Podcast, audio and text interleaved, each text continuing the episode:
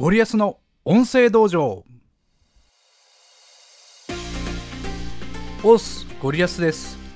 スランプで行き詰まること自体は問題ではありません。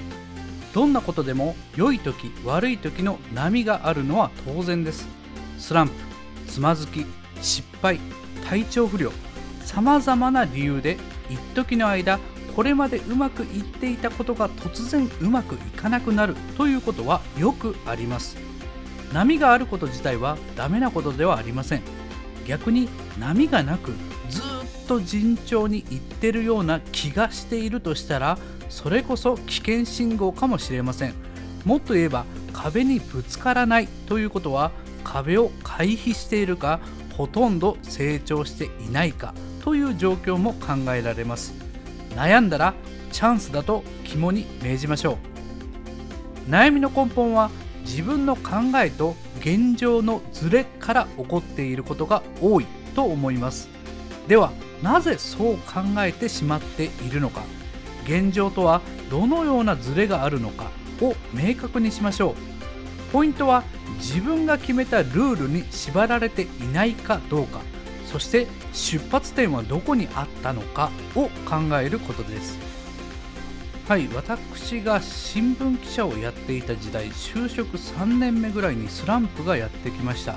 最初の頃はですね先輩方に記事を褒められたり企業さんから喜んでもらえたりして、まあ、気分よく仕事をしていたんですが、まあ、だんだん自分のやりたいことはこれだったのだろうかと考えるようになり言われたことを言われた通りにこなすという毎日が、ね、だんだん嫌になってきたんですよね。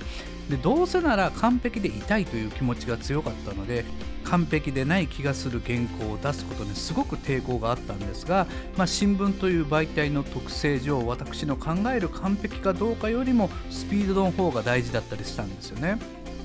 また時には自分の知っている事実ではないことを少し持って表現することを営業さんから指示されることもありまして、まあ、0か100か思考が強かった私からしたらですね、まあ、たとえ0.1%でも自分の中の嘘を混ぜることに激しく抵抗を感じていたりしたんです。まあ今から考えればですね、まあ、徹底してプロフェッショナルになりきることができていなかったなと感じますし、まあ、青臭い正義感と社会の仕組みがこうぶつかった時にですね自分の気持ちを優先していたんだなということがまあ理解できるわけです。が当時は結構ですね真剣に自分のやるべきことはこれだったのだろうかと悩んでいました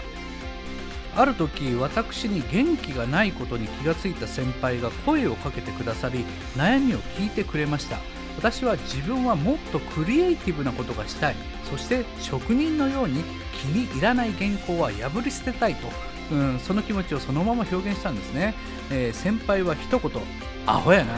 と言いました、えー、慰めてもらえるというふうに思っていたんですけど、まあ、先輩は「それは全部お前が決めたルールやんけ」とバッサリ切り捨てたんですね。さらに「お前は何でこの仕事をやろうと思ったんや」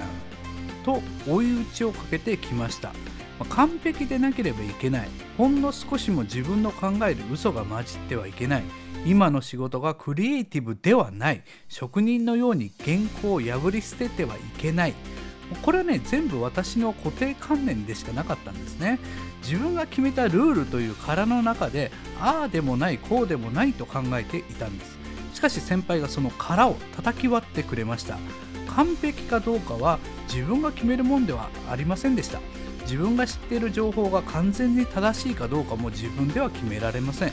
クリエイティブな仕事じゃないって誰が決めたんでしょうか。職人のように原稿に真摯に打ち込んじゃいけないなんて誰も言っていませんでした。結局自分がこうだと思い込んだルールの中でがんじがらめになっていただけだったんです。そういう意味で私の場合自分を苦しめていたのは自分だったんですね。そして私が新聞記者を選んだのはペンで飯を食うことへの純粋な憧れからでした。私はただただペンで飯を食うというプロフェッショナルに徹すればよかったんです。その後ですね、えー、自分で絡めた鎖から解き放たれて私は社会人として大きく成長することができました。現状と自分の気持ちとの折り合いのつけ方が分かったのと自分の狭い考えを捨てることができたからです。そして最も大事だったのは何で今やっていることを選んだのかという原点に思いを馳せたことだと思っています。あなたはあなたの決めたルールによって自分の原点の炎を見失っていませんか？というところで今回の話をまとめます。今回のゴリアスパイント。スランプが来たら思いっきり悩んでいいと思います。でも諦めるのはもったいない。なぜなら成長できるチャンスが目の前に来ているからです。まずは自分の決めたルールを捨ててスタート地点を見つめましょう。多くの人がそこからあなたが立ち上がるのを待っているかもしれませんよ。今回は以上です。それではまたお会いしましょう。ありがとうございました。さよなら。